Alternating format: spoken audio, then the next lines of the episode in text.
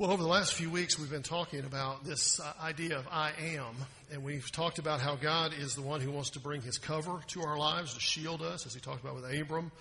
And then we've looked at how God showed up to be uh, Jacob's guide, and he's our guide in life. He wants to guide us to the right places. He's our Almighty, and we saw that in the story of Jacob as they worshipped at Bethel. Uh, and then we, the last two weeks, we've been looking at the life of Moses. We started with the idea that Moses found that God is his vision, and God really is the vision for our lives. And then we saw last week how God is our standard, and we looked at the Ten Commandments and kind of an overview version of it. And the big idea is that He says these are the, the minimum things that we're supposed to do, not the maximum, but the beginning, the starting points for our lives. And as we accept those, we live that life that's a blessing. And the people of God said when they heard that, that's what we're going to do. How do you think that worked out? Yeah, we sometimes struggle with what we say we're going to do, don't we? You go from Exodus chapter 20 to Exodus chapter 34, which is where we'll be today. And what we find is during that period, Moses had returned to the top of the mountain and spent about 40 days up there hearing from God how to build a tabernacle, how to put together an altar, how to do uh, the bells that would go on the edge of the priest's outfits. I mean, they went through all this detail. Our God's a God of detail. We could have spent 10 chapters looking at that, but we're not going to. Not today, anyway. But while God had Moses up on the mountain for that series of time, the people of God were at the bottom doing what? Do you remember? They were praying and waiting. Yeah, not exactly. They were down there going, well, I guess Moses must have just left. He took off. He's not coming back. So Aaron, we want you to build us a God. Can you, can you take our gold and, and put together something we can worship? And they came up with, you know the story, what? A golden calf. Now, why in the world would you want to worship a golden calf? Is beyond me. I'm going to tell you. Those things are just, they grow up to be cows and they're just good for burger. You know, you know what I'm saying? But that's what they wanted to worship. And it didn't go so well. And God says to Moses, he's at the top of the mountain, he says, Hey, we got a problem down there. You need to go there and take care of it. So he sends him back down.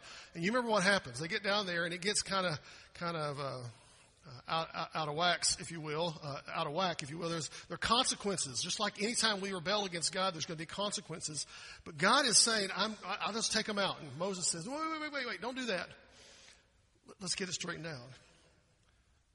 And God begins to work. And what we find here today is not 40 days or so after the first covenant is made. God has to turn around and do what? Say, I am still your God.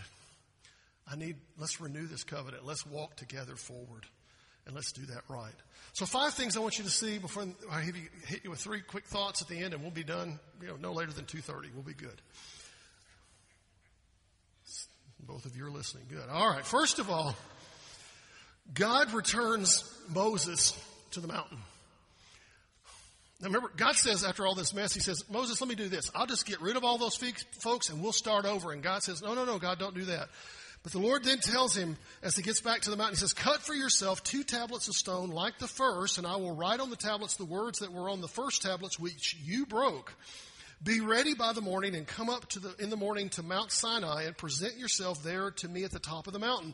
No one will come up with you let no one shall come up with you, and let no one be seen throughout all the mountain. Let no flocks or herds graze opposite the mountain. So Moses cut two tablets of stone like the first, and he rose early in the morning and went up on Mount Sinai as the Lord had commanded him, and took in his hand two tablets of stone. Now, in the aftermath of all this serious rebellion, and all these issues and problems that were going on with the people of God, God, they assumed Moses wasn't coming back, and God almost did do it away with the people, but Moses says no. And since the original Ten Commandment tablets had been broken, and by the way, that was symbolic of the covenant itself being broken, is why that happened. And God says, okay, let's start over. I want to call this a divine do over. God says, let's start again. Let's get it right this time. And God commands Moses to cut the two tablets, bring them with, and we're going to give a fresh start to the people of God. Now, over and over, the people of God, we're not talking about the pagans, y'all with me? We're talking about the people of God are referred to again and again as stiff necked people. I find that fascinating. Unfortunately, I find that descriptive of me at times. But God wasn't going to limit them, eliminate them. He was going to give them a second chance. But He gives them some stipulations. He says, only Moses come to the top of the mountain. No flocks on the mountain. Bring the stone tablets. We're going to do this again. And what God was giving his people was this a second chance to be faithful. I got to tell you something. I'm grateful for God's second chances, aren't you? That when we fail, and we do, He gives us that second chance we encounter God who's willing to give us the fresh start, to give us a new life when we repent. And we're going to talk about that at the end.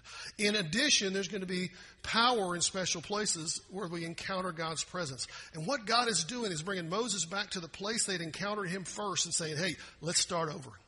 Let's go back to square one. It's like they do in baseball. This is a baseball or in football. This is a football.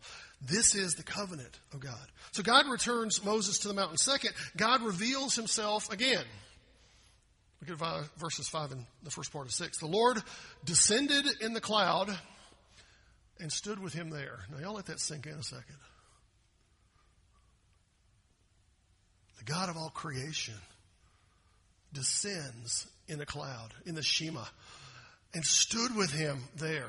And the Shekinah glory of God shows up and proclaims the name of the Lord. And the Lord passed before him and proclaimed. Now we're going to stop there because I want you to see what happens here. We've read in previous chapters that we discover that God and Moses have had numerous conversations. This is not a first meeting between the two of them. But what we find here is he comes down as Yahweh coming down in a cloud. I, I, most scholars would agree that this is the Shekinah glory of the Lord. Shekinah simply is a Hebrew word that means this the dwelling presence of God with his people. He wants to dwell with them. He wants to walk with them. He wants to talk with them. He wants to be with them. Sound familiar? It's what was supposed to be in the garden, remember? Was that conversation. He wants to have that. And this is what happened when God gave Moses the Ten Commandments the first time. This is the same pillar of cloud that had called them and led them across the desert by the day in the desert. This is the pillar of cloud that stood at the tent of Moses while they were in the, in the wilderness. This is the presence that would eventually fill Solomon's temple that day that no one could even stand. It was so overwhelming. This is the presence that appeared to Mary when Jesus was conceived. The Shekinah glory of God. This is the presence of God that was revealed at the transfiguration of Jesus on the mountaintop. This is God showing up and revealing himself again. And by the way, my friends, there's coming a day that it, those of us who know him will see this revealed again because he's coming again in his Shekinah glory to come and bring us to himself. Though somewhat mysterious and a little bit difficult to rationally explain at times, the presence of God does appear from time to time. And it usually happens when there's something amazing going to happen, something special going to happen, some special moment happens. And what God is doing here is something that I am so grateful for that He is able to do this for us as well, is that He uh, renews His covenant with wayward people. You realize just a few days before this, the people of God were down at the bottom of the mountain singing and dancing and worshiping a golden calf. And God says, No, no, this is who I want you to be. He wasn't going to lead them based on their goodness. You know why? They didn't have any. He's going to lead them on His goodness, as we see in the next point. God then does this He recounts His character. Look at verse 6b through 7. These two verse and a half could be an entire sermon by themselves. So we're going to rush through it. I apologize. Maybe I'll come back in another series later and we'll dig into this. But I want you to catch these in big picture real quick. He says this, the Lord, talking about himself, the Lord, the Lord, um, God merciful and gracious, slow to anger, abounding in steadfast love and faithfulness, keeping steadfast love for thousands, forgiving iniquity and transgression and sin, but by no means clear, but will by no means clear the guilty, visiting the iniquity of the fathers on the generation, on the children and the children's children to the third and fourth generation. You know, I've heard people say that the God of the Old Testament's a mean old uh, God that sits up in heaven trying to strike us down. You ever hear that? Just take them to Exodus 34 and point out to this. This is who God is. Old Testament. This is the same God in the New Testament. Here's who He is. He is merciful. I'm grateful for that, aren't you? He's merciful.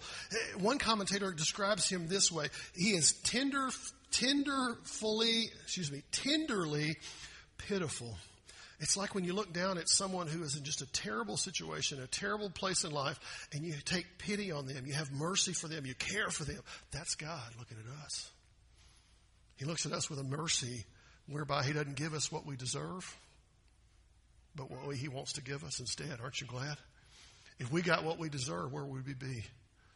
But for God's mercy, we are able to have forgiveness. Second, He's gracious. Here is the, the idea, of the character of God revealed as a gentleman stooping to help someone in dire need.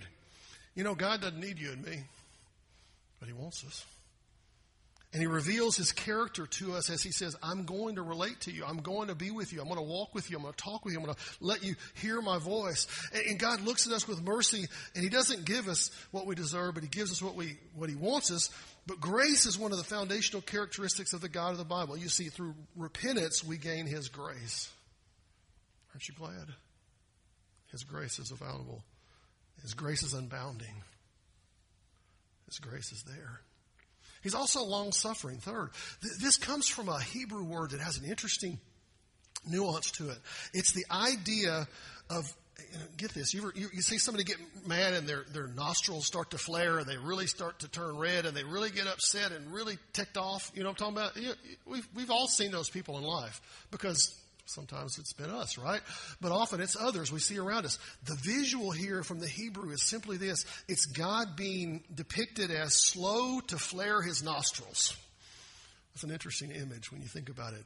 You know, if you ever thought about God having a nose. But that's the visual that they had in the, in the Hebrew here. And when you stop to consider your sin, my sin, in juxtaposition to His holiness, I got to tell you, a short fuse on God's part would be unexpected. He says, I've called you, I've saved you, I've provided you forgiveness and salvation, and you're going to live like what? Y'all with me? He says, But I forgive you. I love you. I'm going to hang in there with you. I'm going to wait for you to repent. Fifth, He is a God who is forgiving of iniquity. Uh, I skipped one. Amounting in goodness and truth. You know, God's truth knows no limits. His goodness is not like yours and mine. There's no limit to what he can do. Then he talks about three words. And I, I really struggle with these three words. I want you to see them right there. They're in verse 7, in the middle of that verse. There's three words. You're probably thinking, well, those are synonyms, aren't they? Iniquity, transgression, and sin. They're actually different words in the, in the original language. Catch this real quickly. Iniquity are those things that we do in a premeditated manner. That we say, this is what I'm going to do. And I'm going to do it whether it's right or wrong, because I'm going to do it. That's the iniquity. Transgression is the idea of rebellion, this ongoing rebellion that we get into sometimes. We say, well, I'm going to do, and I'm going to this, and I'm going to. And then there's the idea of sin, and those are those things we do against God. Which one do you think is better than the other? None of them. They're all wrong. But God is forgiving of all of those things. See, God will forgive you if you repent of your iniquity. He'll forgive you when you repent of your transgression, and He'll sure repent it uh, when we repent of sin. He'll forgive. And then sixth, He does though hold the guilty accountable, but by no means He will clear the guilty. What He's saying here is this. When you reject the offer of God's forgiveness, when you reject the offer of God's fellowship, your guilt remains. You say, well, God will go ahead and forgive me anyway. He doesn't. He calls us to repentance. And when we repent, He then forgives. He doesn't just forgive because, well, you're such a nice person. I'm going to forgive you. He forgives because we repent. And when we repent, He does. So, God returns Moses to the mountain. God then reveals himself once again. He recounts his character. And then what does God do, which I think is fascinating? We sometimes think, well, if I go to God and ask forgiveness and I ask him to forgive my iniquity my transgression and I base all this on his goodness and his abounding love and all this kind of stuff, will he accept me or not? He will. He does. Look at verse 8 and 9. And Moses, God receives his response. Look at verse 8 and 9. God, and Moses, what? Underline this word if you don't write, write it in your Bible. What did Moses do? Well, he thought about it. He kicked back and relaxed. He considered it. He discussed it with his friends. He got on social media and found out what other people were doing. Uh uh-uh. uh Moses, look at this, quickly, quickly bowed his head toward the earth and worshiped. Now, get the visual. He doesn't just bow his head, he gets down on the ground before God and he prostrate, pros, did I get that right word? Right word. He prostrates, not prostates. Prostrates. Those are different things. He prostrates himself before God with his face all the way to the ground. Did, did you catch that? It says, God, you alone. And he says, if, if now, God, I have found favor in your sight, O Lord, please let the Lord go in the midst of us. For it is a what? Here's that word again. Stiff necked people and pardon our iniquity and our sin and take us for your inheritance. Look at the response from Moses. It's a clear revelation from God and Moses has to respond. And there's, you know, there's always a response when God shows up. Moses had no exception. And he bows himself, I think literally to the ground, to his face, all the way down. Now you're probably thinking, I don't know if I could get back up if I did that. Let me remind you, at this point, Moses is how old? 80. He probably walks more than most of us, a little more active than most of us. But 80. And he gets down the ground. You're thinking, if I got down at this point in my life, I'd never get back up. He gets down there in front of the Shekinah glory of God and he's listening to the voice of God and he's reminded of the character of God. And he said, he could have done this. Okay, yeah, God, I agree with you. It's good. No, no, he says, I got to worship. I've got to respond. I've got to get in front of God and say, yes, God, you're right. I'm wrong. Why? Because God's right and we're wrong. That's what you have to agree to. And then he prays this simple but profound prayer. Look at it again. I, if now I have found favor in your sight, O Lord, please let the Lord go in the midst of us, for it is a stiff necked people, and pardon our iniquity and sin. He asks God, he says, Would you go with us? Man, we're stiff necked, we're slow, we're thick headed, we're dumb sometimes, we're really stupid sometimes, God, but would you stay with us? See, Moses believed that the best way, not just for him, but for the people of God, was for God to be in the midst of it and to walk with them. For God to be their God and for him to be their people. And then God says, I'm still your God. Look at verse 10. Behold, I am making a covenant. Before all your people I will do marvels, such as not such as have not been created in all the earth or in any nation, and all the people among whom you are shall see the work of the Lord, for it is an awesome thing that he that I will do for you. What God says to them is this I'm going to be still your God. He renews the covenant. You're going, it's only been 40 something days since the first covenant. Yeah, isn't that amazing how quickly a stiff necked people get themselves in trouble? It really shouldn't surprise us, should it? Because we do the same thing often. We say, Yeah, God, I want to be faithful. We'll go to a camp, we'll go to an event, we'll go to a special service, and we'll just get all caught up in ecstatic worship and it's praise God. And then a week later, we're acting like complete fools. Because we have stiff necks too, don't we? People of God's of Moses' day are not all that different from you and me. They had a tendency to wander. But thankfully, when we return to the Lord, He renews the covenant. He does some amazing things. And He says, Here's what I'm going to do. I'm going to lead you to the promised land. I'm going to cause you to be able to dislodge the people in the land. I'm going to cause you to be able to see a whole city wall fall after you march around it multiple days. And I'm going to see this nation, this very group of people, they're going to dislodge those folks. I'm going to establish a nation in place, and they're going to be there for the future. And out of your line is going to come the promised Messiah, the one to bring you forgiveness. Pretty amazing stuff. As he says at the end of verse 10, an awesome thing I'm going to do. What do we do with this? I, I, had about 32 things that I wanted to talk about here. Um, but I had to cut it down for sake of time. The first one I want you to see is this. In our brokenness, God calls to us. You see, when the people of God broke the covenant by choosing to return to idolatry, it would have been very easy for God to say, Bye, I'm done with you. He offered that to Moses, if you read the text. You realize that. Moses could have said, Yeah, give me a new people, we'll start over. You know the problem with the new people versus the old people? They're just as bad as the old people. I hear people say, well, if I go somewhere else, it'll be better. No, I'm not talking about you, Harold. You're going because God's leading you. That's a different thing. But we say, if I go here, or I go, to, I go to another church, it'll be better. If I go to another town, it'll be better. If I get another job, it'll be better. You know what? Every time I've gone to a different place, I find the same old folks in the same in the new place. They just got different names. Sometimes it's a man instead of a woman, but the same people. So, so what we got to understand, my friends, is that we, it's not the stuff around us. Usually the problem is where? In us. And so we've got to come to a place where we get to a brokenness and that God can call us out of that and bring us into a better place. And He wants to do something. Now, there were consequences from their choices. If you read the previous chapters, you find stuff like this happened. About 3,000 people were killed by swords by the Levitical priesthood. Yay, God. I, I, there's another one. I go, how in the world is that part of God's plan? It was. God also sent a plague on the people. Yay. Everyone loves the plague, right? I'm going, wow, what in the world is happening there? And yet God, through all that says, you're still my people, and in your brokenness, I'll call you out. And I'll work with you.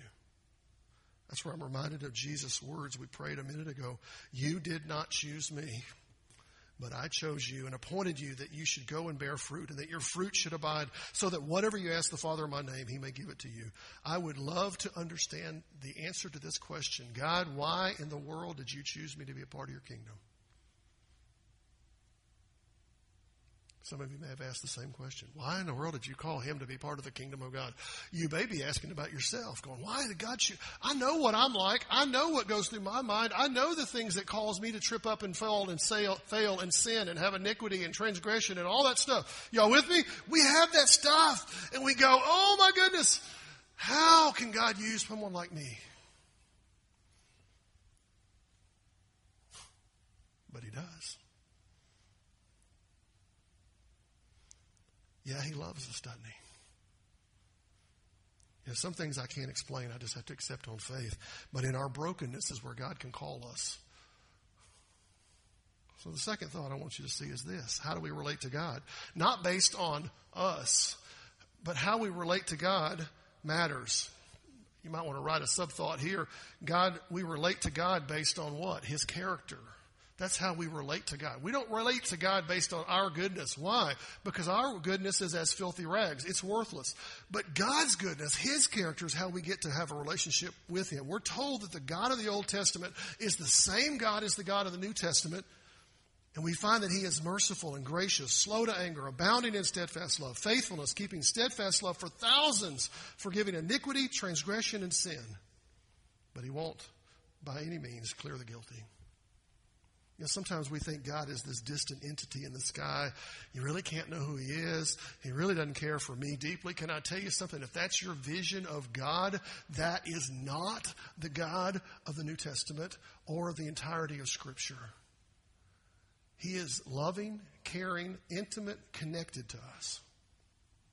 And that's the basis upon which we relate to God. We need to understand what Paul was writing to the church at Rome when he said this For the wages of sin is death.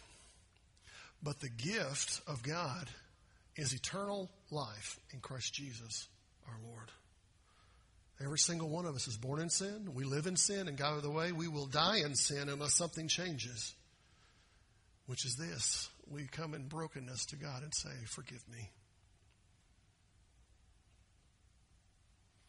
Gratefully, we don't relate to Him on our character basis, but on uh, His which is way better than my character for sure.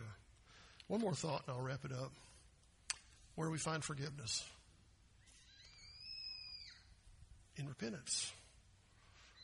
You're going, repentance? Can I tell you something? That's an old word, isn't it? It's kind of passe anymore. We don't use that word anymore. You know why? Because we don't like it.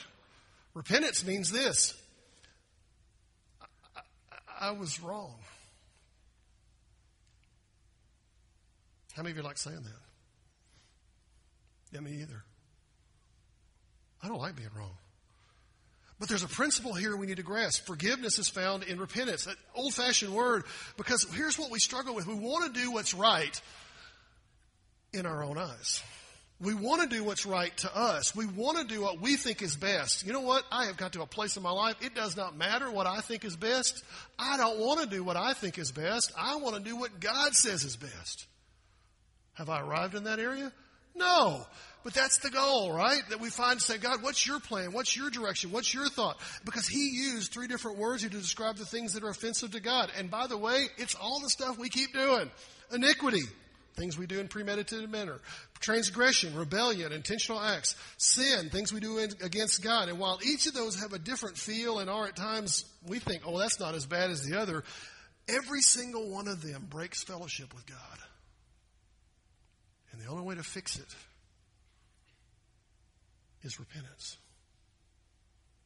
You say, Well, I asked Jesus in my life when I was a seven year old boy, and I'm good, still there. I got to tell you, repentance is not a once and done thing. It's something we have to continue to do again and again and again. We need to pray a prayer that says, God, show me the stuff that I haven't re- repented of. And if you'll honestly ask God to show you the junk that you're hanging on to, He'll show it to you, and you'll have to deal with it. One of my first memory verses I learned, I've shared several of them in the series, but one of the first ones I learned was Romans 6 1. I learned it in the King James, but the ESV translates it this way What shall we say then? Are we to continue in sin that grace may abound? By no means. King James translates it this way God forbid. How can we who died to sin still live in it? We are called to a higher standard. We're called to a better way. And what God has done here in this passage is renewed the covenant that they had already broken 40 something days after hearing it for the first time. Here's the standard. They go, okay, get us a calf. Let's worship an idol. What in the world? That's the stuff we do, don't we? And whether I commit a premeditated iniquity or step into some transgression or just flat out blatantly sin, all of these separate me from the presence and intimacy of God. The way out is repentance. The way to new life is repentance.